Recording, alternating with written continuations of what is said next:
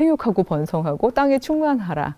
어, 결혼을 안 하는 것을 큰 죄책감으로 여기거나 아기를 낳지 않는 것을 큰 죄책감으로 여기는 일들이 벌어지고 있는데요. 성경 해석의 부분에 있어서 그 당시 시대 문화적으로 갇혀 있는 부분들은 우리가 굳이 잡을 필요가 없지만 그러나 성경의 핵심 내용은 가지고 왔으면 좋겠다고 생각하는 것이요. 딩크, 과연 성경적일 수 있나? 성경적으로 변호 가능한가? 어떤 방식의 삶은 예스고 어떤 방식의 삶은 노라는 이야기를 한번 해보고 싶습니다. 어, 내가 여성으로서 아기를 기르면서도 과연 어, 나의 직업을 이어갈 수 있을까? 이런 고민 속에서 주저했었는데 그리고 실제로 저도 아이를 낳아서 기르면서 7년간의 경력 단절을 겪었었어요. 근데 지금 와서 돌이켜 생각하면 저 이것은 저의 답이었지 모든 여성의 답이라는 뜻은 아닙니다. 그 7년 동안 저는요 하나님께서 우리를 부모님 같이 사랑하신다는 게 뭔지를요 너무 체험적으로 깨달았어요.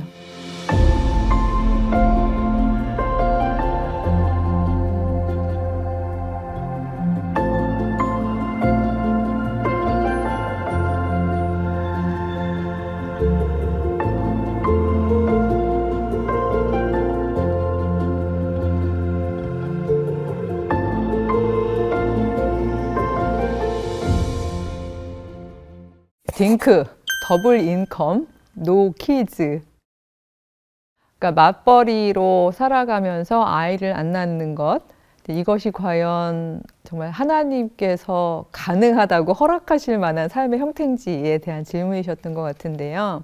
제가 하나님이 아니기 때문에 이거를 그 yes no 단답형으로 어, 이야기할 수는 없겠지만 그러나 성경적으로 이걸 풀어볼 수 있는 어떤 하나의 근거들은 있다라고 생각을 합니다. 어, 딩크를 결정하고 삶의 선택으로 생각하게 되는 데는 분명히 이유가 있다고 생각합니다. 어, 지금 질문을 주신 분 같은 경우에는 어, 가정이 역기능을 했던 가정이었다. 내가 가정 생활을 이루는 거에 대한 아름다움, 즐거움에 대한 기억이 하나도 없다. 저는 아이만 보면 진, 진절머리라는 표현도 쓰셨던데 진절머리가 나기 싫어요. 이렇게 표현을 하셨는데 사람마다 어, 어떤 특정한 걸 좋아하고 또 어떤 특정한 걸 불편해하는 것, 즉 호불호 얘는 그 다름이 있다라고 생각을 합니다. 근데 이런 어떤 개인적 성향이나 개인의 경험만이 아니라 사실은 이게 하나의 사회 현상이 되어 있는 것은 또 우리가 부인할 수가 없는 사실인 것 같습니다. 이제는 딩크를 넘어서요. 어, 혹시 사비라고 들어보셨는지 모르겠습니다. 연애 안 하겠다. 그 다음에 결혼 안 하겠다. 출산 안 하겠다. 양육 안 하겠다. 근데 제가 멀리서 이렇게 하나의 사회학적인 시각으로 보자면 이거는 너무나 갈 수밖에 없었던 수순이었어요. 왜냐하면 사회학적으로 딩크를 결정하게 되는 이유는요. 외벌이가 더 이상 한 가정을 유지하기가 충분하지 않은 사회 환경인 것을 반영을 하거든요. 그러니까 우리나라로 치면 한 1960년대에서 80년대 중반 까지는 그 당시에 대부분 중산층 가정은 아빠가 출근을 하시고 엄마는 전업주부를 해도 한 핵가족이 충분히 안정적으로 살 수 있는 그런 어, 안정성을 가지고 있었던 사회였죠. 근데 지금 우리가 살아가는 사회는요, 어, 경력 단절했던 엄마들도 지금 다 생계형으로 일을 하시러 나가시는 분들이 되게 많으신 상황에서 많은 젊은이들은 그걸 보고 자란 세대거든요. 그래서 와 우리 엄마는 만약에 경력 단절이 안 됐었다면 이런 일을 하실 수 있는 분이었는데 전업주부 하다가 15년 만에 밖에 나가는 바람에 엄마가 가지고 있는 전문성보다 훨씬 못한 일을 하시네? 이런 것들을 간접적으로 경험을 하고 나면 어, 난 안 되겠다. 나는 결혼은 하더라도 내 일을 놓치는 말아야겠다. 이런 생각을 할 수밖에 없는 사회적 요인도 분명히 있다라고 생각합니다. 이게 더 극단적으로 나가게 되면은 나 하나 먹고 살기도 힘든데 내가 누굴 챙겨? 결혼은 무슨 결혼이야? 이렇게 되면 연애도 사치야. 이렇게 가다 보면 사비까지 갔다라고 생각을 하는데 물론 이런 사회 현상을 보면서 저희가 크리스찬이 아 사회가 이러니까 우리도 살기 위해서는 사회에 맞춰 살아야지. 이렇게 생각하라는 것은 저는 결코 아닙니다. 하지만 이런 사회에서요 전혀 사회 변동을 고려하지 않고요 그 옛날부터 쭉 크리스찬들이 해왔던 대답. 그러니까 말하자면 하나님께서는 생육하고 번성하고 땅에 충만하라고 하셨으니 자녀들을 많이 낳아서 살고 결혼해서 사는 것 이것이 하나님의 창조 질서다. 그러니까 크리스찬이면 무조건 결혼해야 되고 그리고 아기를 하나만 낳는 것도 어떻게 말하면 그것도 이기적인 거고 계속해서 하나님의 형상을 닮은 인간들을 많이 세상에 내놓는 것 그게 기독교인들의 소명이다. 이 대답을 그러니까 재고하지 않고 계속해서 그냥 반복해 오고 있는 것이 또한 사실인 것 같습니다. 그래서 많은 크리스천 청년들의 경우에요. 학교 가면은 이제 다들 사비를 얘기하거나 딩크를 이야기하는 그런 분위기에서 있다가 교회에 오면은 계속해서 생육하고 번성하고 땅에 충만하라. 이 이야기를 들어가면서 어, 결혼을 안 하는 것을 큰 죄책감으로 여기거나 아기를 낳지 않는 것을 큰 죄책감으로 여기는 일들이 벌어지고 있는데요. 저는 이 부분에 대해서도 성경 해석의 부분에 있어서 그 당시 시대 문화적으로 갇혀 있는 부분들은 우리가 굳이 잡을 필요가 없지만 그 부분들을 잘 구별해 보면서 그러나 성경의 핵심 내용은 가지고 왔으면 좋겠다고 생각하는 것이요. 딩크, 과연 성경적일 수 있나? 성경적으로 변호 가능한가? 라고 이야기했을 때 어떤 방식의 삶은 예스고 어떤 방식의 삶은 노라는 이야기를 한번 해보고 싶습니다. 네. 자, 성경의 창세기에 보면은요, 생육하고 번성하고 땅에 충만하라 라는 그 원어들이요, 어, 보면 대부분요, 왜 모든 언어가 그렇지만 문맥에서 보면은요, 여러 가지 다양한 해석 가능성이 있는 동사들이 많이 있잖아요. 생육하라, 번성하라, 땅에 충만하라. 이런 단어들이 다 그 2인칭 복수 명령형의 동사들로 되어 있어요. 남자, 여자, 사람들한테 하는 얘기죠. 근데 이거를 많은 그 목사님들 또는 신학자들이 딱 하나로만 해석해 왔어요. 애를 많이 낳아라. 분명히 포함이 된다고 생각합니다. 예, 그 단어들에는 분명히 자녀들을 낳아서 양육하라는 게 포함이 되어 있는 거죠. 하지만 그 단어들의 뜻을 성경 안에서 같은 동사를 언제 사용했는지를 쭉 살펴보면서 뜻을 볼 경우에 보다 보면요. 잘 자라게 하다. 어, 혹은 어, 권위를 가지다. 그 다음에 계속 무언가를 지속하다. 그러니까 정말 다양한 방식의 어, 상황에서 그 동사들이 사용되고 있는 것을 볼 수 있습니다. 그렇다면 그 생육하고 번성하고 땅에 충만하는 동물 버전은 어떻게 말하면 계속 낳는 것밖에 없다면 생육하고 번성하고 땅에 충만한 사람 버전은 출산만이 전부일까? 라고 질문을 하게 됩니다. 물론 출산도 굉장히 중요한 그런 어떤 창조 명령 중의 하나이지만 그러나 어떤 만약에 어떤 사람이 내 개인 성향상 혹은 나의 상황상 혹은 나의 경험상 나는 출산이 나에게 너무너무 괴로울 것 같아.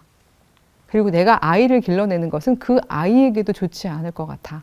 라는 생각을 만일 하는, 하는 성찰적인 어른이라면 저는 그 어른이 굉장히 책임적인 어른이라고 생각을 합니다. 다만 뭐 너무 단정 지을 건 아니죠. 왜냐하면 실제로 결혼을 해보고 사랑으로 어, 또 살아가면서 용기를 내어보고 하면 또 다른 차원의 것들이 있을 수 있고요. 예, 저도 아이를 하나밖에 안 낳아서 길렀는데요. 어, 혼자 그런 생각을 많이 합니다. 예, 제 세계도 나름 치열하기 때문에 어, 내가 여성으로서 아기를 기르면서도 과연 어, 나의 직업을 이어갈 수 있을까? 이런 고민 속에서 주저했었는데 그리고 실제로 저도 아이를 낳아서 기르면서 7년간의 경력 단절을 겪었었어요. 근데 지금 와서 돌이켜 생각하면 저 이것은 저의 답이었지 모든 여성의 답이라는 뜻은 아닙니다. 그 7년 동안 저는요 하나님께서 우리를 부모님 같이 사랑하신다는 게 뭔지를요 너무 체험적으로 깨달았어요. 아기가 얼마나 귀한지요. 처음에 그 아기를 안고서 눈을 깜빡일 수가 없는 거예요 밤에도. 제가 잠깐 깜빡하는 동안 아기가 잘못될까봐. 그 생명이 너무 귀해서 처음에는 정말 거의 뜬 눈으로 3일까지 버텼는데 4일째는 못 버티겠더라고요. 그때 처음으로 그 성경 구절이 생겨 생, 그러니까 생각이 났어요. 졸지도 주무시지도 아니하시는 하나님. 그다음에 우리를 눈동자처럼 지키시는 하나님. 와, 그게 그렇게까지 은혜롭고 안심이 되는 든든한 표현이구나라는 걸 그때 깨달은 거죠.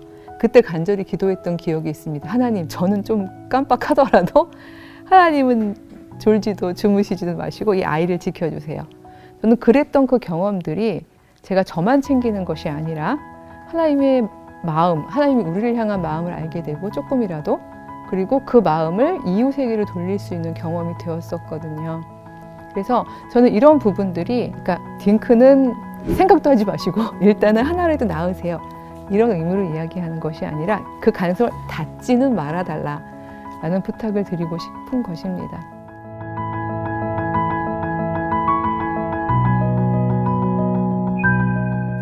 그렇지만 한편으로는 그 생육하고 번성하고 땅에 충만하라는 그 단어에 보다 조금 광의 확장된 하나의 적용으로서 전 다른 방식으로도 얼마든지 바로 그 창조 명령을 수행하는 삶을 살 수 있을 거라고 생각해요.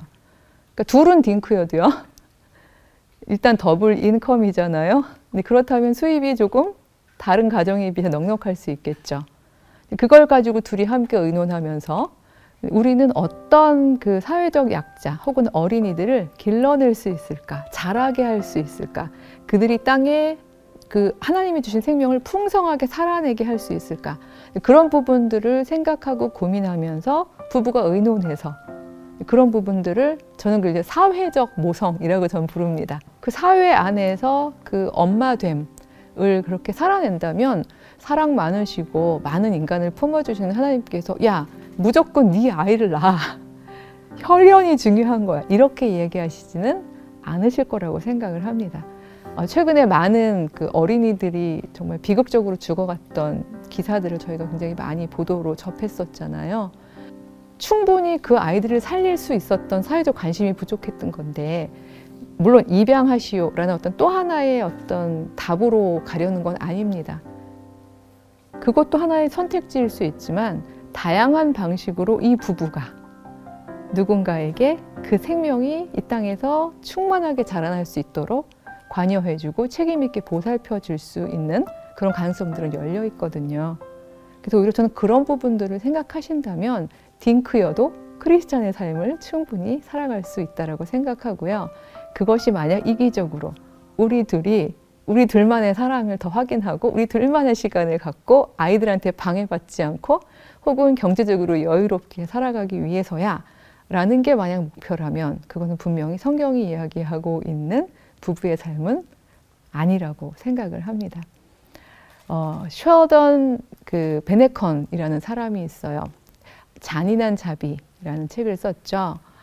이제 아내를 잃고서 C.S. 루이스하고 신앙 상담을 하면서 본인이 깨달았던 그 내용들을 이제 잔인한 자비라는 제목으로 어, 엮었는데 너무너무 사랑하는 아내였대요. 둘이 얼마나 사랑했으면 아기가 태어나는 것도 원치 않았대요.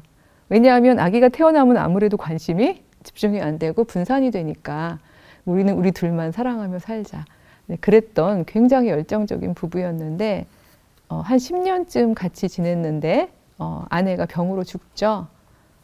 어, 근데 그 죽을 무렵이 그러니까 처음부터 크리스찬은 아니었던 것 같아요. 오히려 신앙을 가지게 되고 살아가면서 복을 받을 줄 알았는데 아내가 병사하면서 어, 이 베너크는 하나님께 굉장히 그 어, 원망 섞인 기도를 올립니다. 도대체 왜요? 왜 내 아내를 나의 전부를 내 삶의 전부를 이렇게 빼앗아 가시는 거죠? 이렇게 원망 섞인 기도를 하던 중에 그가 깨달은 이건 사실 제 3자가 얘기해 주긴 굉장히 조심스러운 부분인 것 같은데 그가 깨달은 어, 하나님의 자비는 즉 하나님이 주신 말씀은 아 우리 둘이 너무 이기적인 사랑을 했구나. 우리 둘만 생각했구나 물론 이 이야기가 그랬기 때문에 벌로 아내를 데려가셨다는 걸로 해석하면 그건 굉장한 폭력이라고 생각을 합니다. 그냥 내 삶에서 벌어진 일을 그가 그렇게 해석한 거죠. 우리는 우리 둘이 이 사랑이 밖으로 흘러가게 했어야 했구나. 이제 그런 것들을 이제 깨달았다고 잔잔히 고백하는 거를 제가 언제 읽은 적이 있습니다. 어, 저는 그게 그리스도인 부부의 사랑이어야 한다고 생각해요. 일단 내 자녀에게는요, 그것을 표현하기가 가장 쉽고 직접적이죠. 네, 그래서 경험을 하게 되는 건데요. 내 아이가 아니더라도 반드시 바로 이러한 일들을 즉 우리 둘의 사랑 너머로 우리의 에너지가 우리의 자원이 우리의 사랑이 그렇게 흘러 넘치게 하는 것 어, 저는 그것을 경험할 수 있는 기독교 부부라면 딩크는 뭐 상관이 없다라고 생각을 하고요. 충분히 하나님이 명령하신 생육하고 번성하며 땅에 충만하라 라는 그 명령을 지키면서 살아가는 거다. 그렇게 생각을 합니다.